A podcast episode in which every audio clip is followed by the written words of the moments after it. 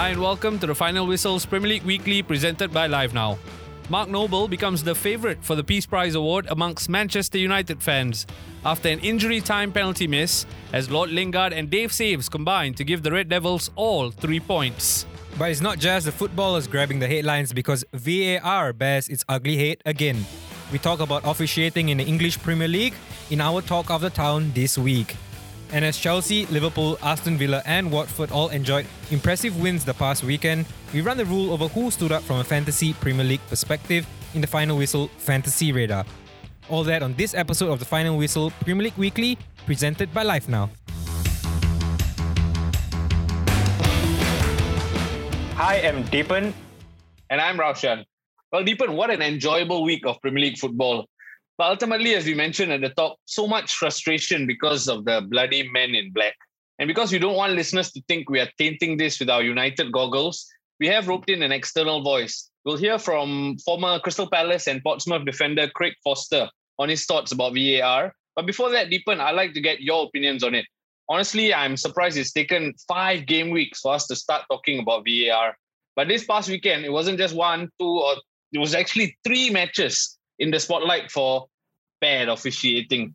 We'll save the best for last, so let's start with Arsenal. Arsenal versus Burnley and that call to turn over the penalty that Ramsdale had given away for the foul on Vydra. What's your thought on that? Correct decision? Uh, I actually think it was a correct decision.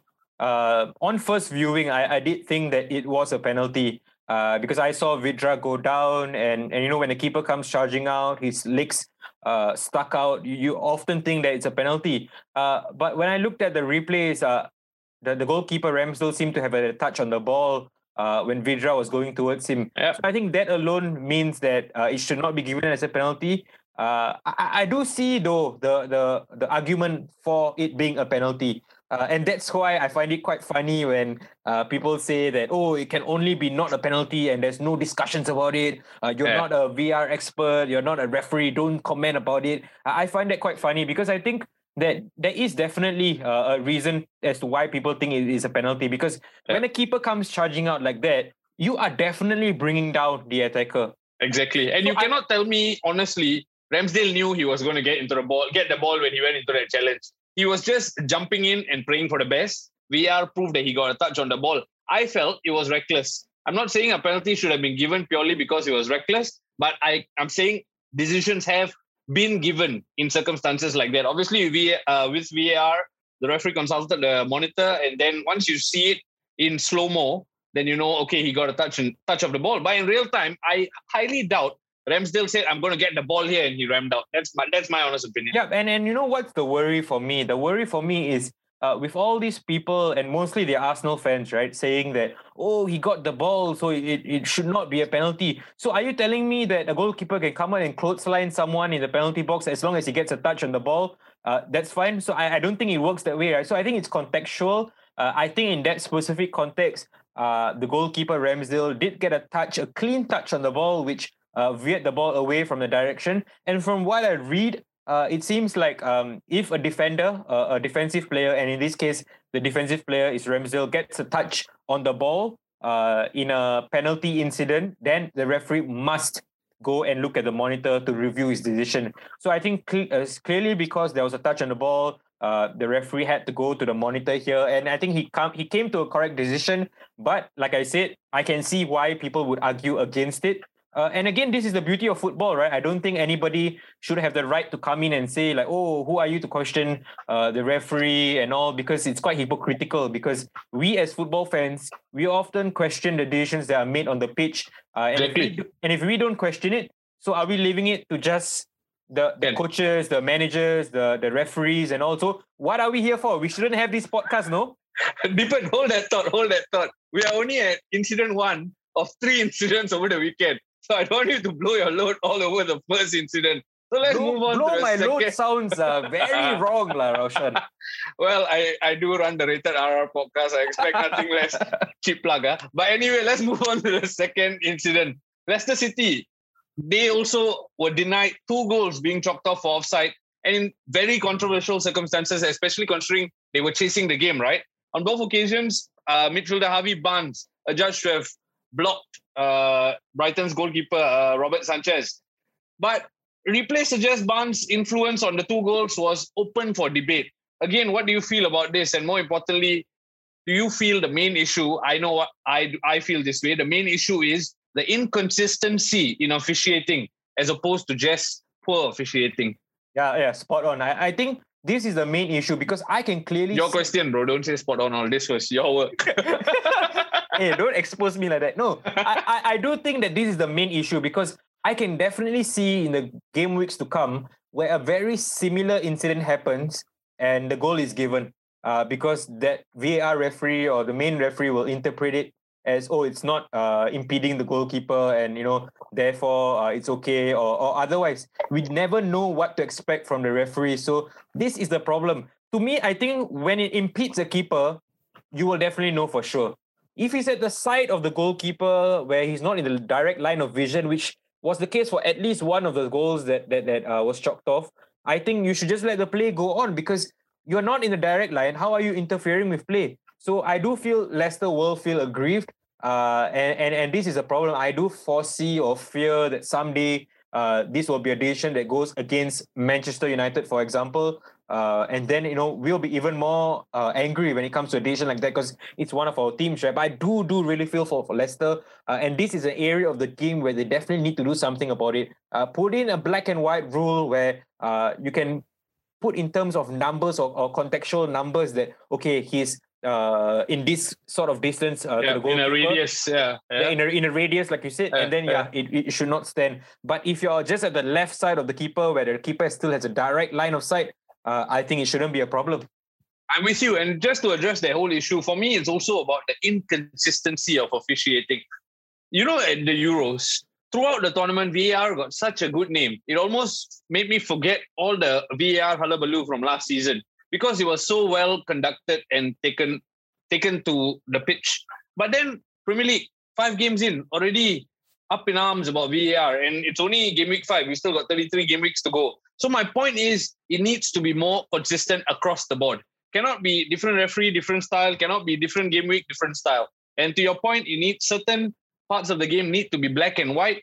Therefore, at least there'll be clarity. And I think we'll hear about it later, but perhaps we can be privy to what the referees listen in their ear, and I think that'll be quite fun. And now I want to move for on to the final game Manchester United against West Ham. Don't be too passionate. Try and put your red goggles aside for this one. I'll but try. at least three times, Cristiano Ronaldo should have, could have, would have got a penalty. There was also that challenge on Souček fra- from Wan-Bissaka. So it's not just the United angle we're going to talk about. We want to talk about the West Ham angle as well. Last season, we all wanted to see a, a less stop-start game.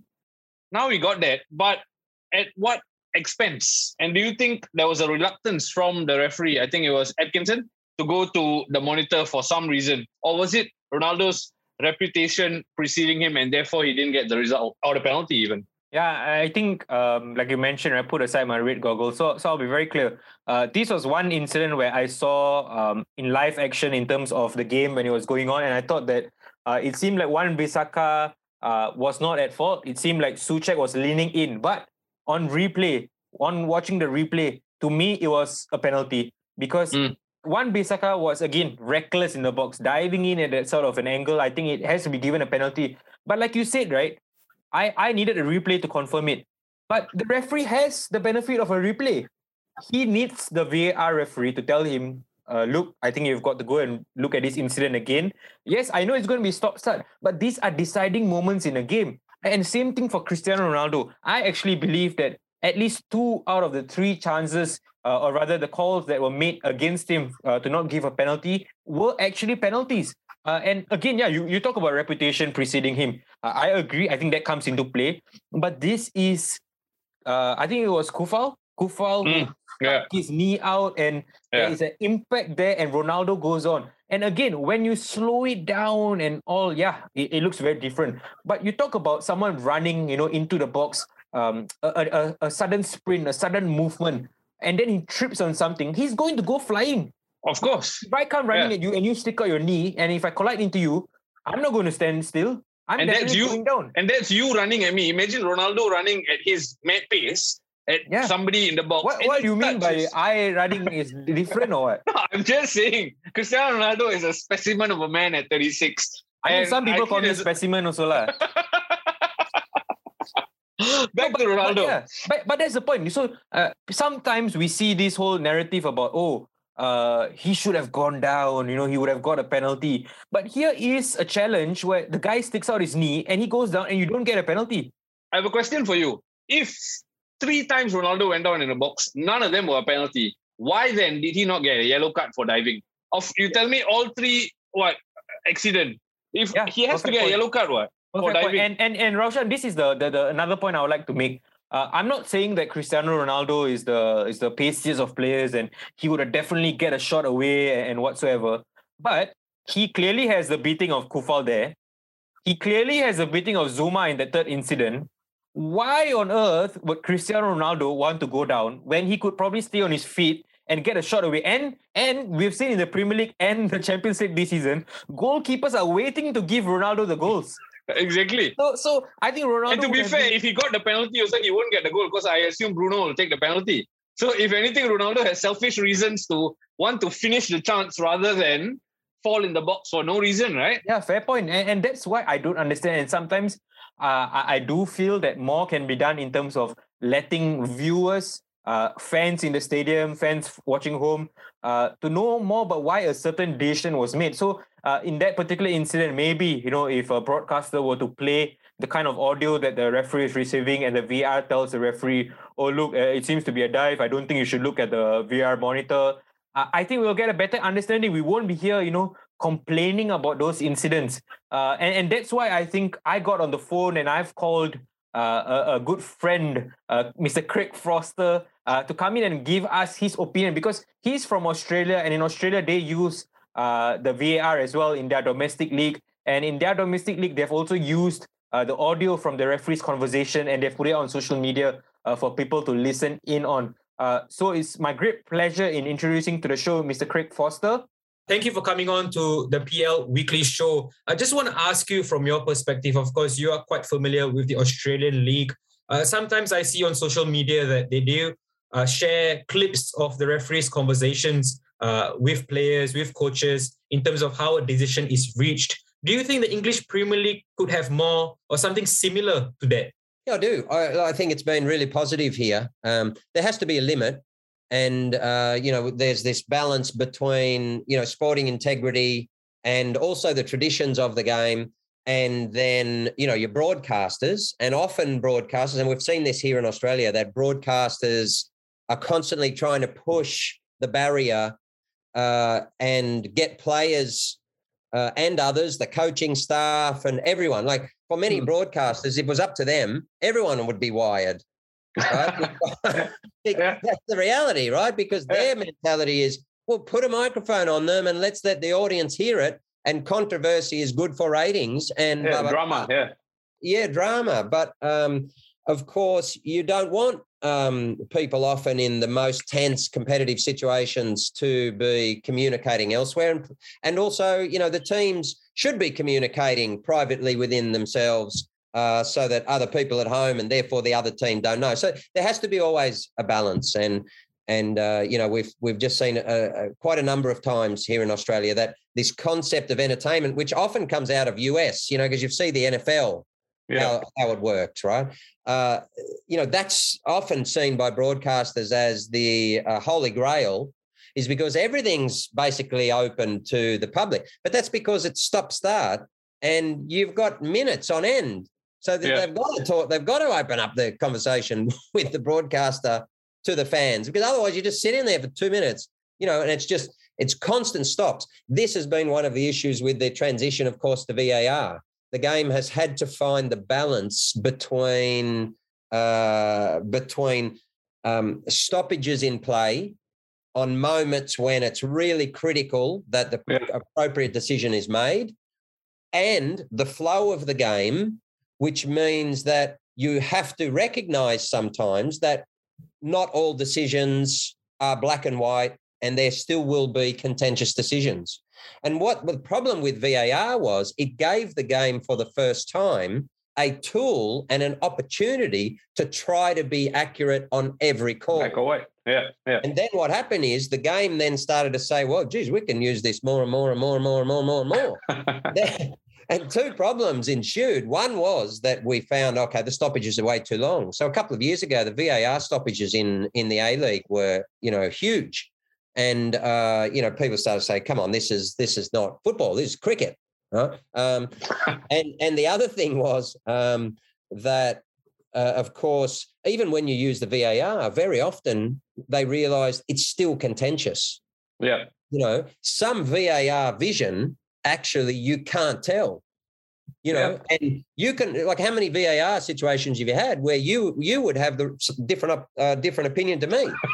Like we saw one the other day with uh, Manchester City and uh, you know and the right fullback who came back and you know a penalty was given and then rescinded. Yep, Kyle Walker. Oh, and Adam Kyle Walker. Armstrong. Yeah, yeah, Yeah, Kyle Walker. I mean, you still the, the people who were on uh, uh, broadcast at that time might have been BBC that I saw. They're still not agreeing on it. Yeah, yeah. so that Yeah. that actually is the beauty of football. You know, Yeah. everything when it comes to these moments, everything is not black and white. And this Mm. is what uh, you know. This is what leaves us talking about the game. You know, basically forever. It was supposed to be used, you know, mo- mostly just for red cards and uh, you know the ball over the goal line and or offsides. Um, but we started to use it too much, and and I think in Australia in recent season or two, you know, started to back away from a little bit and just become much more skilled, uh, you know, at its application and also uh, consistency in terms of decision.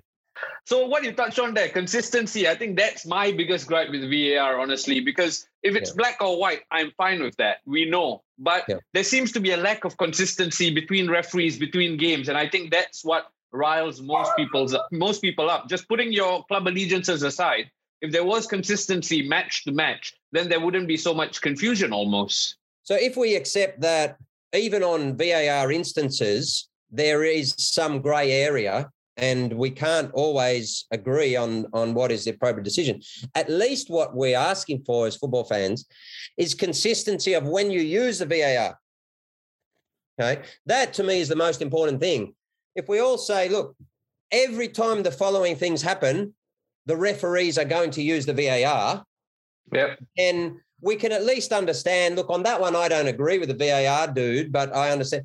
But it's but when they use the VAR on different instances, and you see the same instance in the next game, and they don't go to VAR, that to me is when the problem is, because then fans go, well, like how you know in the last game you used it, and now you don't use it. So it, Exactly. they have to be really consistent in the application of when to bring it into play. Then at least we can all accept that you know sometimes we won't agree on what the outcome of it is uh, but that's really important Totally agree with you, Craig. But I'm interested to find out uh, if there was VAR in your playing days. Uh, do you think you'll be for it or against it? Good question. Well i would have think i think i would have been for it definitely Wow. You know, I was a midfielder. I wasn't a defender. I'm not sure as a defender if I would have been, but um, my view would have been I just want every opportunity to make sure that if that referee is going to cost us, give something against us, um, I want to make sure that it's correct. Okay. Um, and I would have been more concerned about that than about our, you know, in attack saying, look, well, you know, I, I, I like the VAR so that we can make sure we are on side or I'll be the other way. I'll be saying, listen, you know, if someone scores a goal against us and it's offside, um, then, you know, that's what really upsets you as a player, Yeah. you know, or they give something, the ball across the line when you don't think it was across the line or Yeah. someone, you, you know, we always used to go, the guy's offside. You just let the guy, you know, like the ref, the assistant referee, the linesman, we used to call them, you know, and you forever be going, you're crazy. What are you doing? How can you how can how can you not say that's offside? You can't even see it, right? And it's, you know, to be honest, um, you know, you never kind of went back and and really had a had a very clear look. But um, you know, to have the VAR in those moments, so that you, you would know as a player that if someone gets past us or we concede a goal, at least you know that that's happened, or we're only going to have someone sent off, you know, in the right circumstances and so on. You know, I would have uh, absolutely loved that. I wouldn't have liked the stoppages. I wouldn't have Yeah. liked the breakdowns in play and so on. But I would have liked the fact that if something happened that's going to ma- break open this game, either for for us or against us, I want to make sure that it's bona fide. I would have thought that's good. Let's just stick to the topic of referees. This week, we will see your fellow compatriot, Mr. Jared Gillett, become the first non English referee to officiate uh, English Premier League game. I think he's taking charge of the Watford against Newcastle game. Any thoughts on that, Craig? Well, um, I hope he, uh, you know, does a good job for Steve Bruce because he's really having a shocking time there. at Newcastle. so, um, you know, Steve Bruce could really do with some decisions going his way. That's for sure. As could the Newcastle fans. I'm just joking, of course. Jared's a brilliant referee. He's done marvelous job. Everyone's very proud of him here in Australia. You know, that's a huge step up, and uh, and it's exactly what should be happening. You know, I, I often say in football that you know football is not just Europe. It's not just Champions League. It's not just uh, you know the now eight winners of the World Cup. It's everyone else. It's you. It's us. Uh, you know, it's all Asian nations. Uh, it's all African nations, and too often the rest of the world is disregarded and or Mm. seen as incapable. And uh, when given the opportunity, uh, people like Jared Gillett will, you know, represent all of us, being non-English, if you like. Um, I think extremely well, uh, and just demonstrate that you know ultimately this is the global game, and everyone has a right to participate in it, including at the top level there.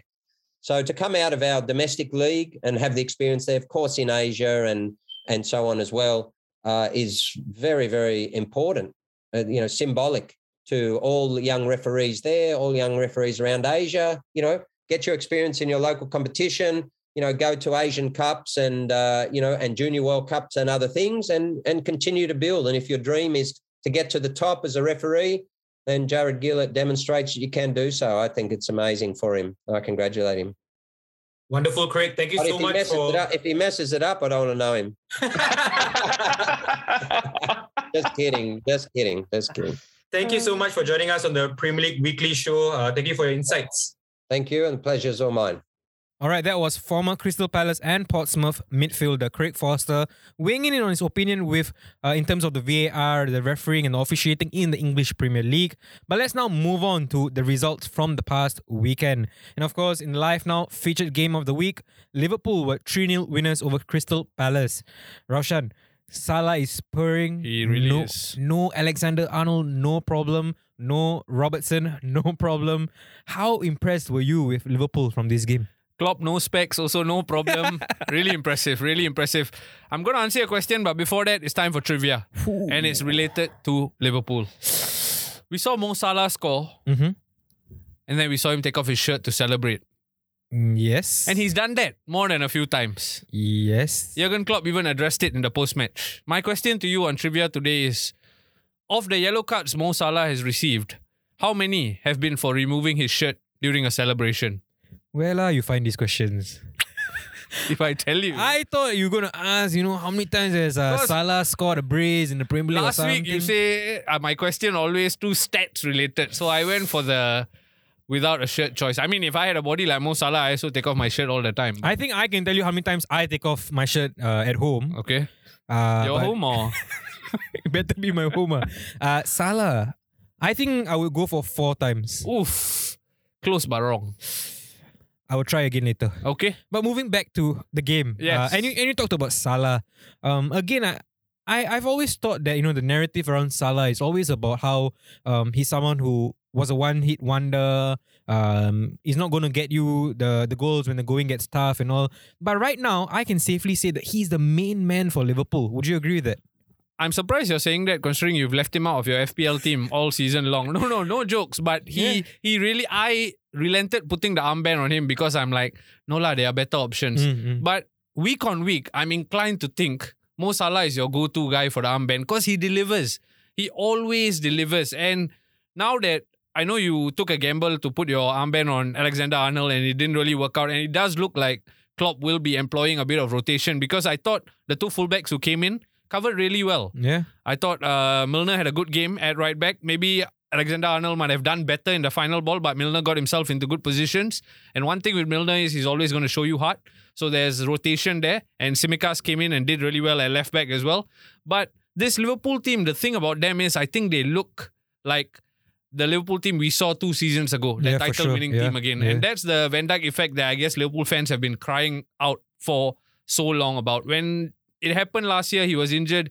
I was like, how much can one player make you lose your way this much? But it's clear. Van Dijk has come back, and I think we talked about the impressive covers on the wingbacks, fullbacks. and I think Van Dijk's presence in the middle of the park, in the middle of the defense even, has a big knock-on effect for this Liverpool team. Yeah. And that's sorry, but that's an impressive number of goals they've scored against Crystal Palace. 16 goals scored, nil conceded in their last four games against Palace. So they have won over Palace in recent times and they just continued. Yeah, and I think in terms of the the fullbacks, um, I think if Alexander Arnold was not ill, he would have started, and I don't see him being at a risk of rotation because I think Tsimikas has started the season on fire. Uh, no reason to leave him out, but of course you've got Robertson there, so I think in that sense rotation, you know, it makes sense. But uh, I think James Milner, he's a steady. Uh, right back option, but he's no Alexander Arnold. Uh, and like you said, I, I went for him uh, in terms of the captaincy. And actually, Liverpool were attacking a lot down the right, uh, giving uh, Mitchell from Crystal Palace lots of problems. So Who I thought looked half decent, by the way, Mitchell. I mean, the scoreline flattered Liverpool slightly, Mhm. but they took their goals well, and that's all you you need to do in the Premier League, right? yeah, for sure. But but I think Liverpool, to me, along with Chelsea, uh, look like the team to beat this season benchmark, again. yeah. Uh, after uh, you know not so great season last year, uh, but right now Liverpool are looking like the force of old. Uh, moving on to the rest of the games in the English Premier League, of course, uh, the weekend's action started with Newcastle against Leeds United. We talked about this and being a, a must-win game for Leeds United because you know the season hasn't got off to a good start. Uh, in this game, I think the first half alone was uh, a tremendous watch. I think both teams were going at it, but when you look at it now, um, Newcastle, I think they were there for the taking, but Leeds were not able to get one over the line. Do you worry for Leeds here? Early days yet, a bit harsh to say worry, but if they wanted to build on last season's strong showing, they certainly have got off to a wobble. I think they need to get results and they need to get it soon. We said the same thing last week, and to your point, I completely agree. Newcastle, who are Newcastle to be honest, they were there for the taking, Mhm. and I feel, I don't think it's time to panic for Leeds, but at some point, as great as Bielsa is, there will be some pressure because ultimately if things continue in this way, then they'll find themselves in the relegation zone, bottom three, so on and so forth. And then it might get difficult. So the sooner they turn things around to at least put in, get a couple of important wins for confidence, and then they can continue in the Leeds way, and then they'll be fine. Mm-hmm. Uh, moving on to the next game is, of course, Wolves at home going down 2 0 to Brentford. Let me down, Uh, bro, Wolves. we- Let me down. We were talking about Wolves and saying, you know, they have been really brilliant to watch and finally got a win uh, the previous weekend. So we thought it's a natural thing that they will go on to win this game and then the win uh, win the subsequent fixtures. Uh, but they went down to Brentford, who themselves have not been awful at all. They have been good in their own regard. Uh, got the season off to win against Arsenal, and once again they look good here. And good in the sense I thought they controlled the game. Uh, didn't need to go all guns blazing, but still were able to get a comfortable victory over Wolves. And the two guys that most people might have started their fantasy Premier League season with, uh, Mbeumo and uh, Ivan Toney, uh, registered Came some out trumps, yeah. significant points here for for Brentford in terms of uh, just not goals, but also from an FPL perspective. Do you see Brentford actually surprising lots of people in this season's Premier League? I, I think they, they need to be taken seriously at least because of the teams that have come out, they have given themselves the most uh, plaudits in terms of their performances. Uh, I think the Arsenal result, many people thought, oh yeah, opening day, it was a sort of a freak result. But apart from that, they might not have got the result, but they got a couple of good performances in, and I think that culminated in the 2 0 win over Wolves. So to answer your question, I think, yeah, people need to sit up and take notice. Having said that, I look at Brentford's upcoming fixtures.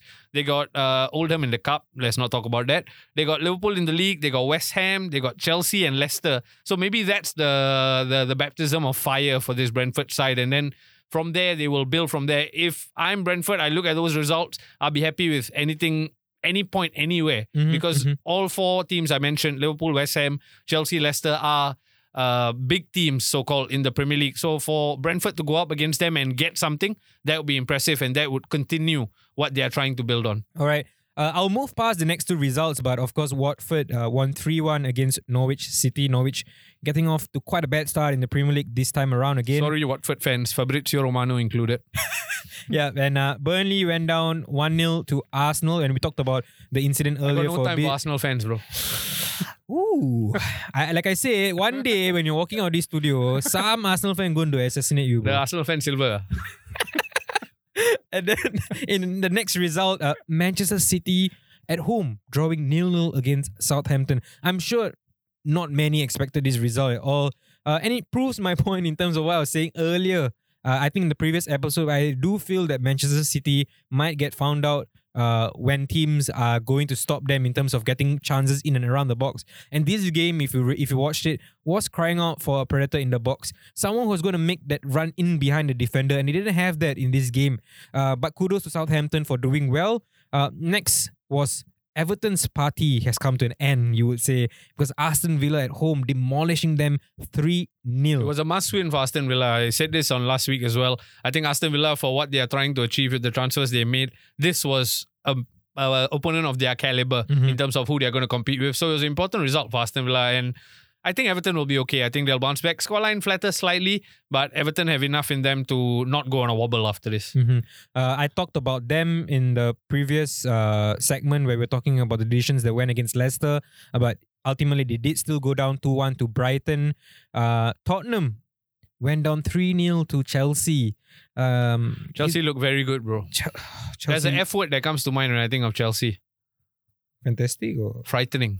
They really look frightening, man. The, I mean, to bring on N'Golo Kante, who's uh Ballon d'Or nominee for the past few years, off Mhm. the bench, is just Tuchel's in-game management is next level. Is really he address he sees the issue and he addresses it straight away. And I think Chelsea, if any team finishes above Chelsea, they win the Premier League. That's my opinion. Yeah, I completely agree with you. Uh, speaking of in-game management, of course, Jesse Lingard came off the bench to give Manchester United all three What points uh, in a 2-1 win against West Ham.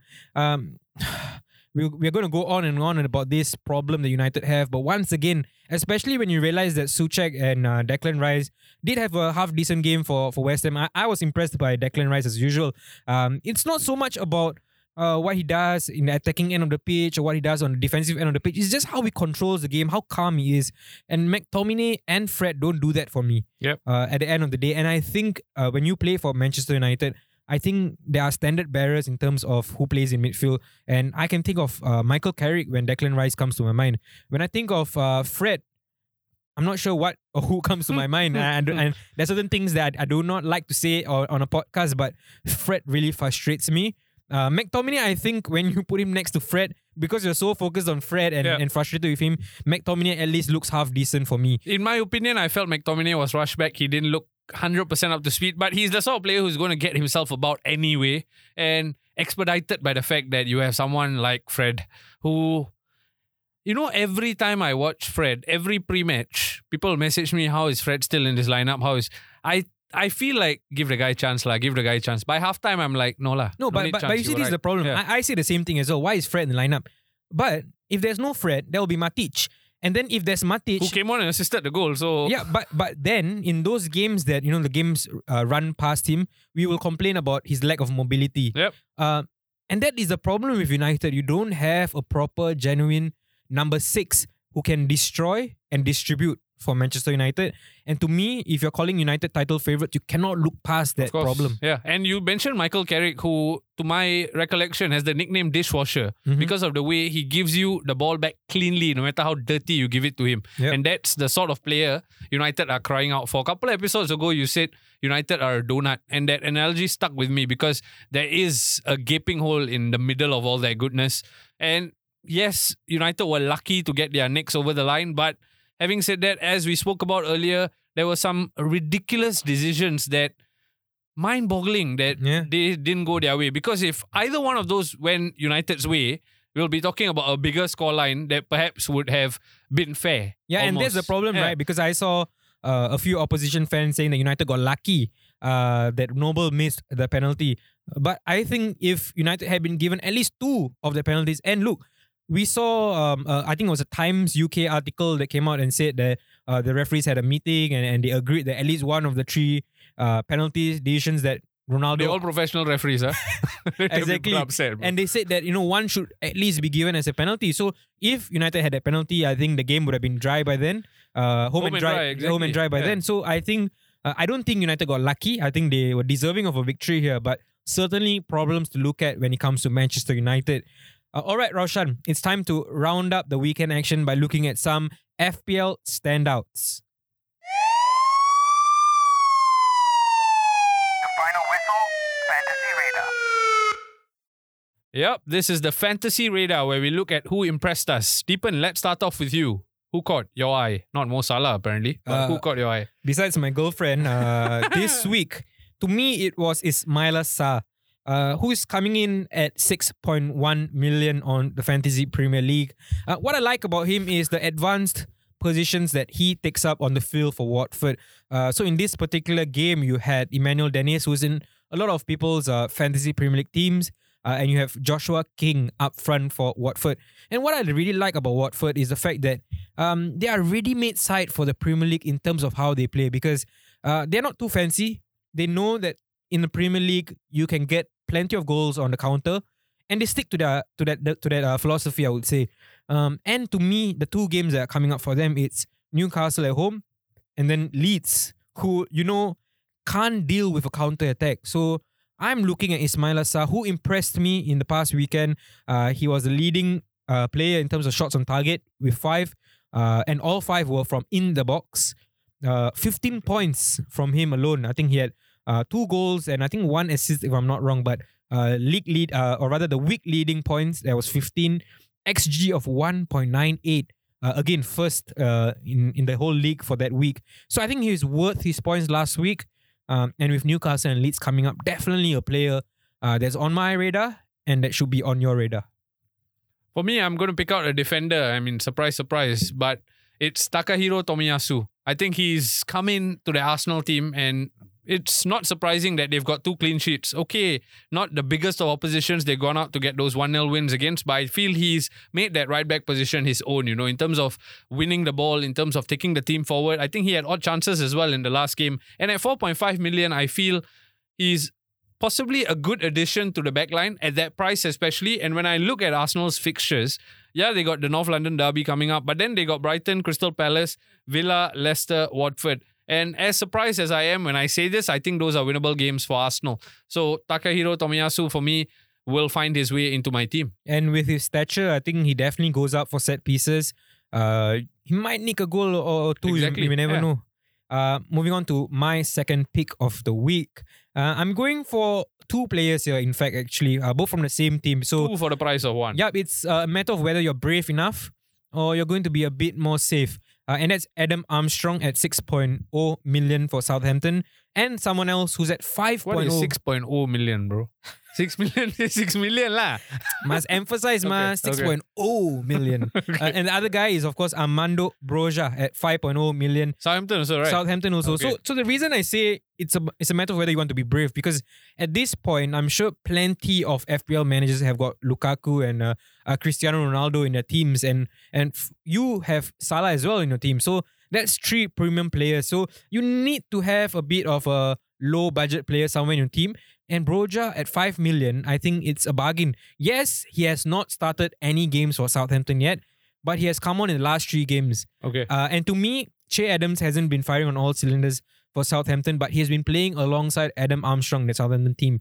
I think it's a matter of time before Broja gets a start. So if you are brave enough, you might have him around in your team. And look, if if he comes on, has a chance of scoring. I think Southampton are not the most defensive of teams. Yep. Um, but you can also go for Adam Armstrong at 6.0 million. I think it's not a big difference uh, to have someone of 6.0 million and the fixtures they've got coming up. They've got Wolves, Leeds, and Burnley um, as three of the games in the next four fixtures. Of course, the other one being Chelsea. But, you know, I think these two players are someone you could be looking at for your fantasy Premier League teams if you have um, other expensive players in and around them. For me, I'm going to pick out uh, Allan Saint-Maximin because I feel he's looking good. He's Newcastle's best player. Looking By- good as in because he's That, his or- dance move not bad, bro. He said he celebrated for his birth, son's birthday or something like that. But honestly, on the pitch, he is Newcastle's best player by a country mile, and that's why I feel he has a good chance of adding you some points. And I feel at 6.7 million, he's he's a he's a worthy addition to to your team if you think that he you need goals, especially if you're trying to fit more premium players in your team, then why not plumb for ASM? Yep, and also I think with Callum Wilson out, uh, you could see uh, ASM uh, starring in the front line 100%. for, for Newcastle. Right. Uh, let's now move on to next week's fixtures, or rather this weekend's fixtures.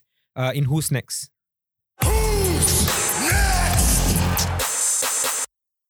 Right, this is Who's Next, where we look ahead to matches in the Premier League whilst also picking out some FPL assets to consider.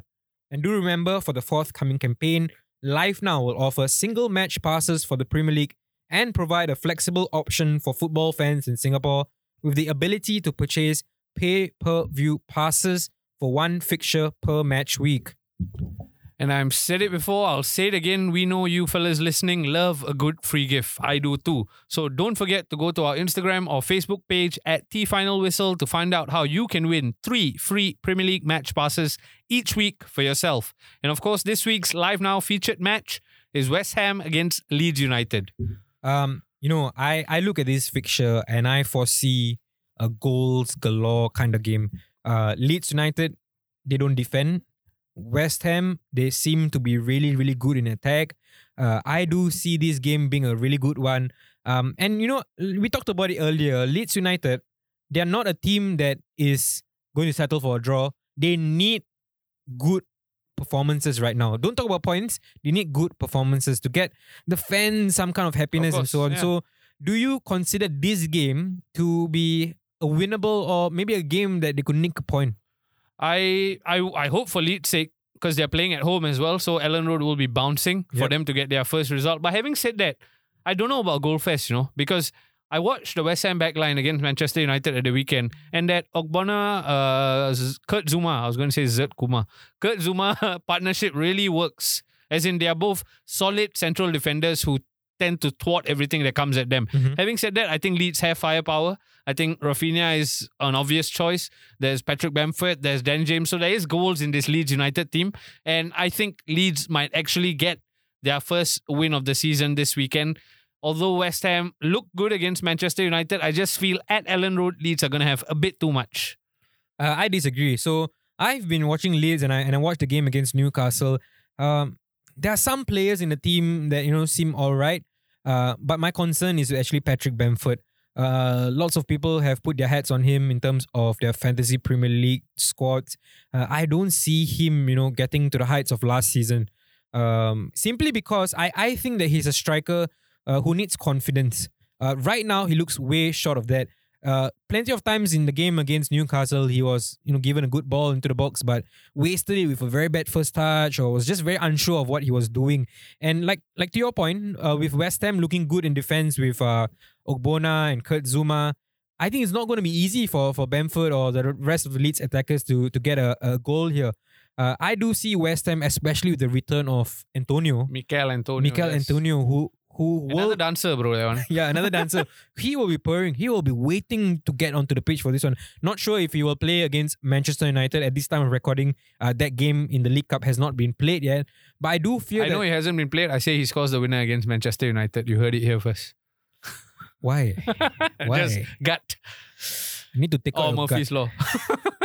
But I, I, I do think West Ham will, will run out comfortable uh, winners here. Uh, I'd say like a 3 1 or, or 2 1. And that's something I wanted to do from this week onwards. For our live now featured game of the week, I want both of us to put our neck on the line Oh, suddenly he booked out this one. From where, bro? and, and, and put in a prediction for this game. okay. Uh, so I'm going with Wait, wait, what's at stake? Only the neck, ah? what's at stake.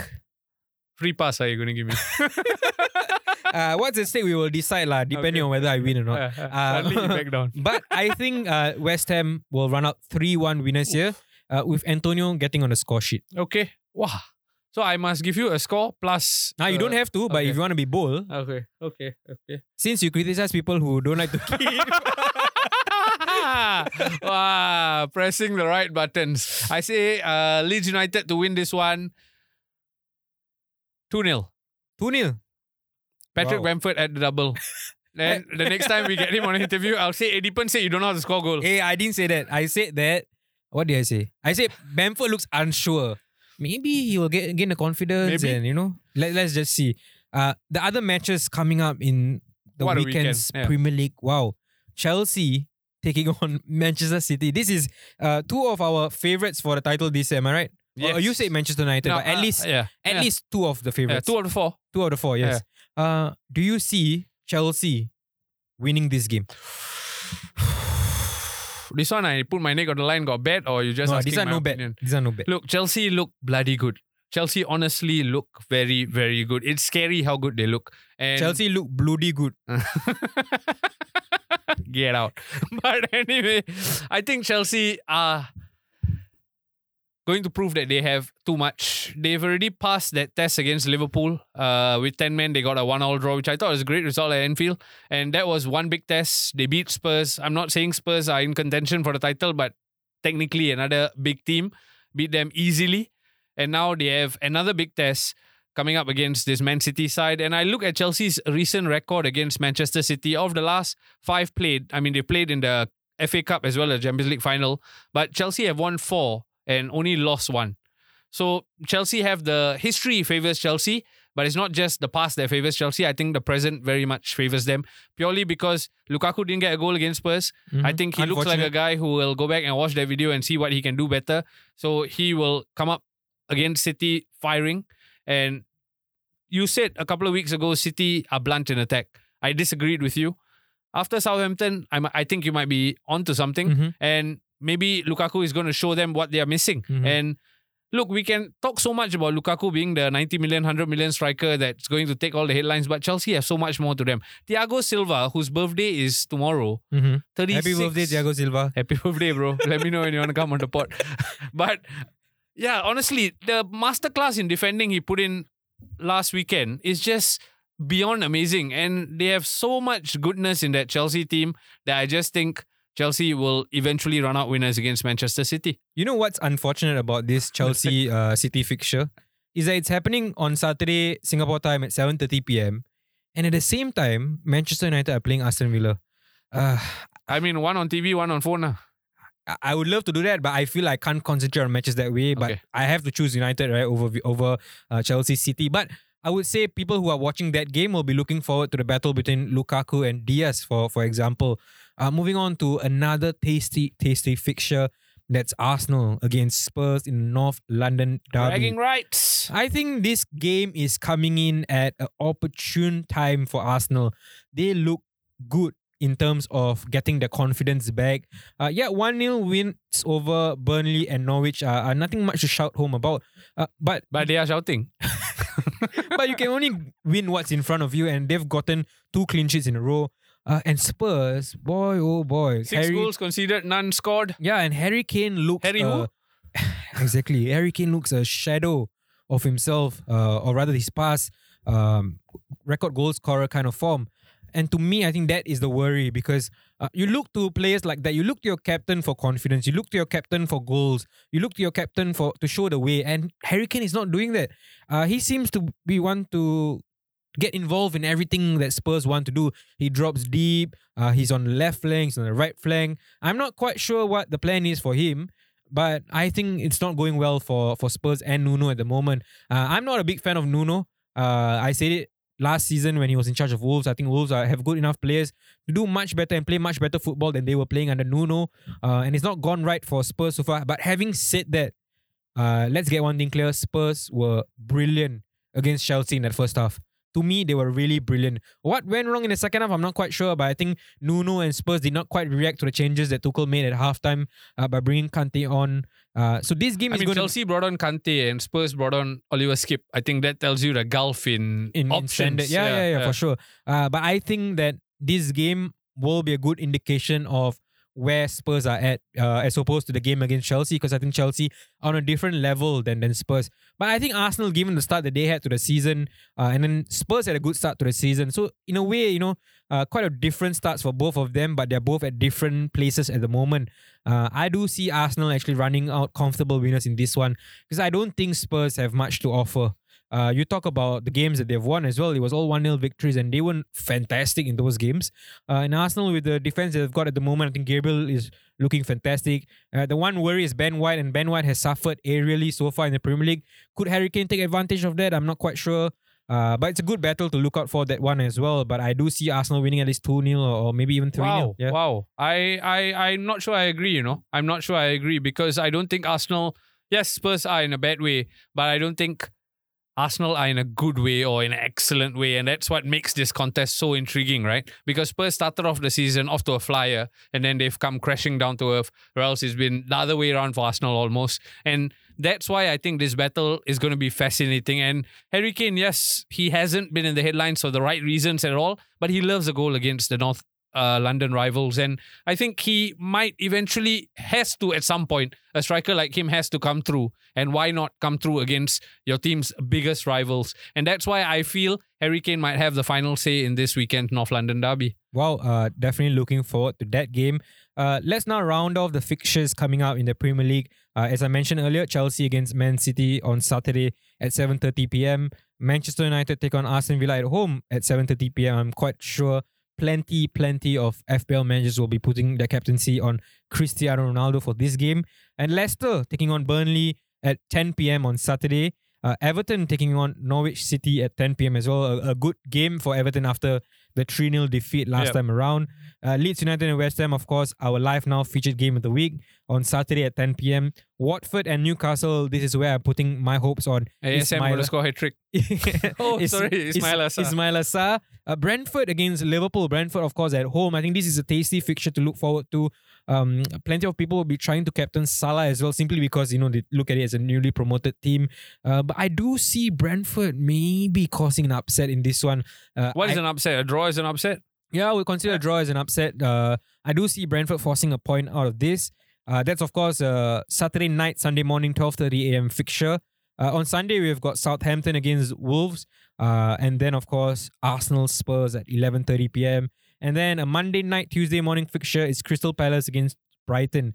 Uh, I just want to get your thoughts before we go uh, on your captaincy for the week uh, in the Fantasy Premier League. Who are you going for, Raushan?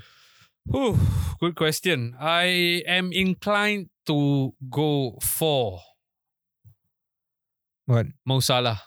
Mo Salah. I think Mo Salah because I just feel you cannot look past the Egyptian at this point. He's in a good run of form. Yes, Brentford are a decent team. They've proven that they are one of the better teams that come up from the championship. But I just feel Liverpool have too much going forward at the moment, and that's why Mo Salah will be my captain's pick. Uh, for me, it's a toss up. I, I I mentioned Cristiano Ronaldo. I think he's got to be in there uh, as one of the options. But I'm actually very very interested in Antonio, Wow. uh, who's going to play against Leeds. Uh, I do think that we cannot ignore the fact that he has started this season on firing on all cylinders. Uh, yeah, red card aside, I think besides that game, he's been really really he good. even scored in Europe, so the guy clearly has got the scoring touch. Yep. Yeah. Uh, but I'm not sure if he's going to play against United, like like you mentioned. Uh, I will wait for that fixture, see how he does, uh, and then and then decide on my captaincy. But to me, I think yeah, he's between Ronaldo and Antonio for this week. Uh, Raushan, thank you so much for Hey, hey, hey, trivia. Yes. Ah. So I'm gonna try again. I said four earlier, right? I said three. Ooh, and for the first time, someone has won trivia. Yeah. I give you extra point if you know how many red cards he has, uh, yellow cards he has in his Liverpool career. Like in total, Close. seven. Okay, one more guess only. Nine. He has six. But not Ah. bad. Well done. Well done. I do remember that one of his yellow cards, besides the past weekend, was against Manchester United. yeah, and uh, when Daniel James tried to take him down but was unsuccessful. Alisson's long ball, Salah scored, took off his shirt, celebrate. You heard what Klopp said in the post match? Yeah, he said he wanted He to said even he would shirt. have taken off shirt, but calm down. Not sure I calm want to down. see that, but yeah. Uh, thank you so much, Raushan. A brilliant week of EPL ahead for us, and good luck to all fantasy Premier League managers, especially myself. Good luck, guys. I need all the luck I can get. See you soon.